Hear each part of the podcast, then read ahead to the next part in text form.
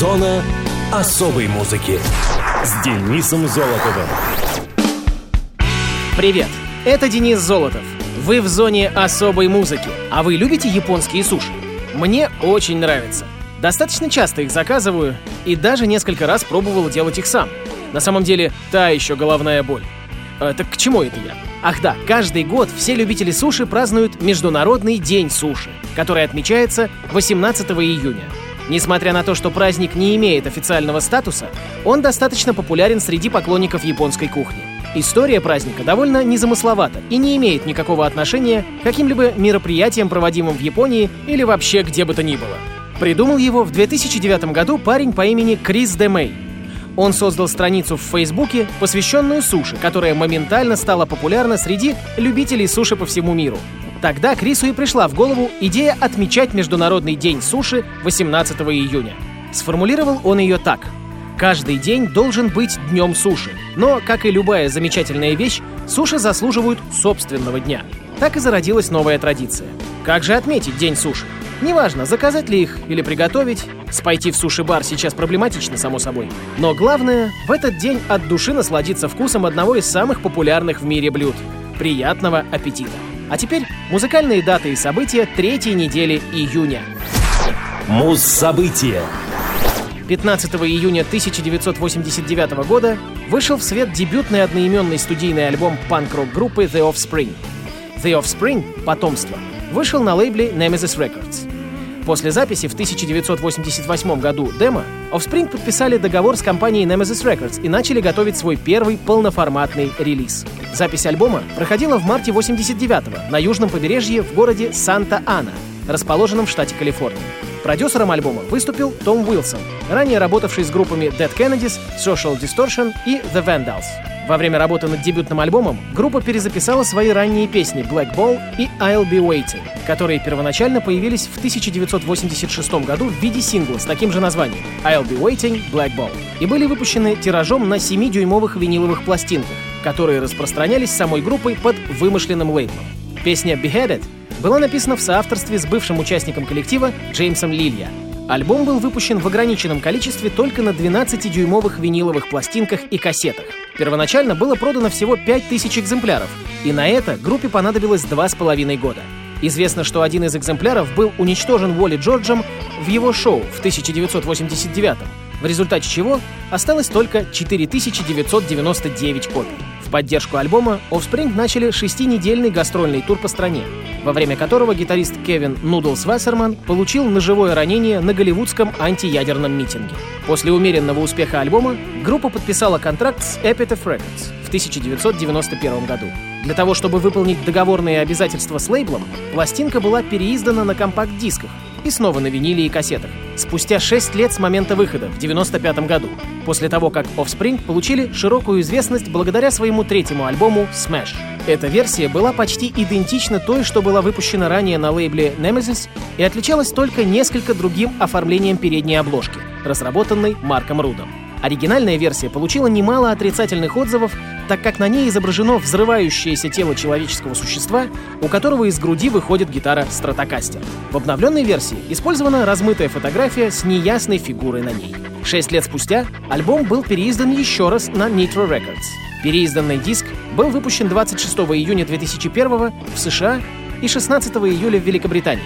Он не имел по сравнению с первыми двумя изданиями 11 трека «Kill the President», Декстер Холланд объяснял это тем, что группа просто хотела предотвратить юридическое давление на себя и лейбл Nitro Records. Известно также, что шестой трек «Beheaded» был позже повторно записан как «Beheaded» 99 -го года, а седьмой трек «Tyrann» был повторно записан как сингл «Багдад», который появился в 91 году на EP группы. Альбом The Offspring был переиздан несколько раз в различных форматах, в разных странах и с различным оформлением.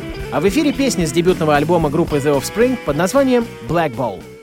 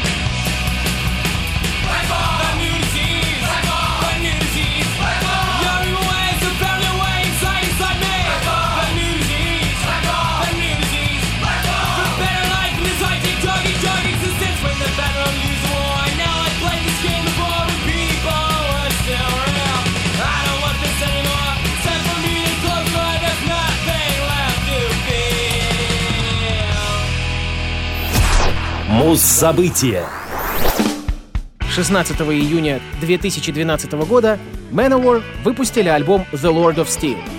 The Lord of Steel, Повелитель Стали, 11-й студийный альбом рок-группы. Его можно было приобрести только на iTunes и в официальном онлайн-магазине коллектива. Цифровая версия Hammer Edition вышла 16 июня, а 19 октября вышла CD-версия, песни которой отличаются от Hammer Edition мастерингом и сведением. Обложка выполнена Кеном Келли, рисовавшим оформление для предыдущих релизов группы. А также была добавлена песня The Kingdom of Steel и 24-страничный буклет. В The Lord of Steel группа отошла от симфонических элементов, которыми отличался Gods of War, в пользу прямого true heavy металла. Легкие оркестровые вставки исключительно для помпезного фонового сопровождения, а также героические хоровые напевы — все это лишний раз заставляет вспомнить славное прошлое Manowar, чего, по всей видимости, они и добивались. Лирика, как всегда, изобилует бравадой. Доблесть воинов, самоотверженность на поле брани и готовность их отправиться в Вальхалу. Уже традиционная и, пожалуй, неотъемлемая и ожидаемая составляющая любой работы коллектива. Однако настрой и подача эпических гимнов пропитаны той самой атмосферой ранних творений группы, что заставляли влюбляться в банальные тексты, сотканные из однообразных повторяющихся громких словосочетаний. Структура композиций также построена на классическом фирменном стиле Manowar. Раздельные партии лидер и бас-гитары, почти полностью замещающие работу ритм-гитариста. Мерные барабаны, первобытный, но филигранно чистый вокал Эрика Адамса, не сдающего позиции с годами. В отличие от предыдущего альбома, Lord of Steel не является концептуальным. Песня «Эль Гринго» используется в одноименном фильме в качестве заглавной темы. А текст трека «Expendable» вдохновлен фильмом «Неудержимые». В качестве ударника на этот раз выступил Донни Хамзик, с которым группа записала дебютный альбом Battle Hymns 82 года, а также его переиздание 2010 года. Текст песни «Hail, Kill and Die» составлен из названий самых популярных песен группы Manowar из предыдущих пластинок. Слова и музыка всех песен написаны Джоуи Димайо, кроме двух «Born in a Grave» и «Righteous Glory», созданных им в соавторстве с Карлом Логаном. После окончания тура Lord of Steel группа выпустила мини-альбом The Lord of Steel Live, в который вошли шесть живых записей, сделанных на концертах. А на радиовоз Manowar и композиция с альбома The Lord of Steel Hail, Kill and Die.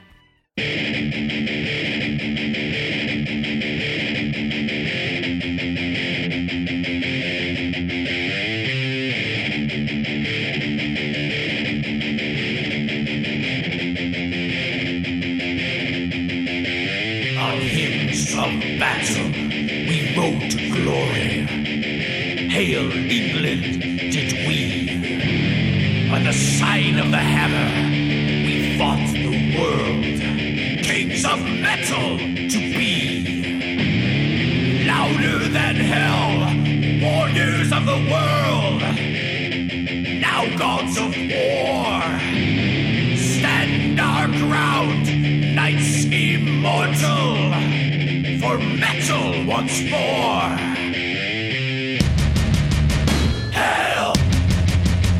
Kill!